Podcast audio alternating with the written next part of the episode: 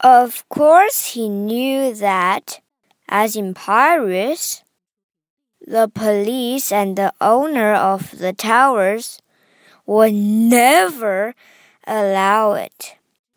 You must be crazy, they would say. You'd fall for sure. 当然，他知道，在巴黎， 警察以及圣母院管理者不会允许他这样做。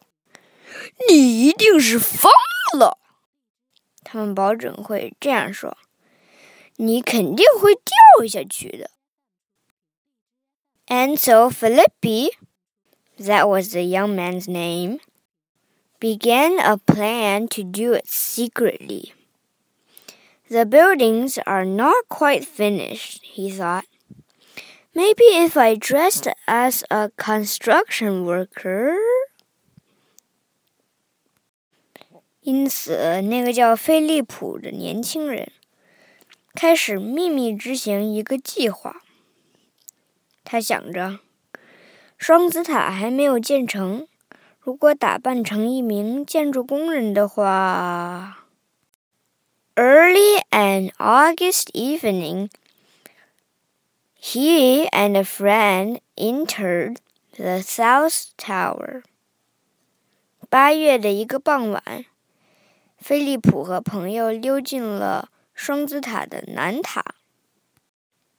They got a 440 pound reel of cable and other equipment into the elevator took it to the unfinished top 10 floors, and waited till nightfall when everyone had gone.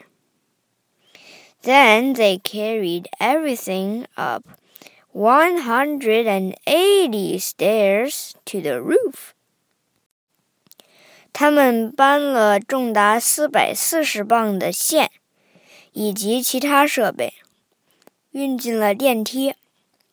最终到达未完工的楼层，等待夜晚降临。所有的施工人员都离开之后，接着他们扛着设备，爬了一百八十层楼梯，到了顶楼。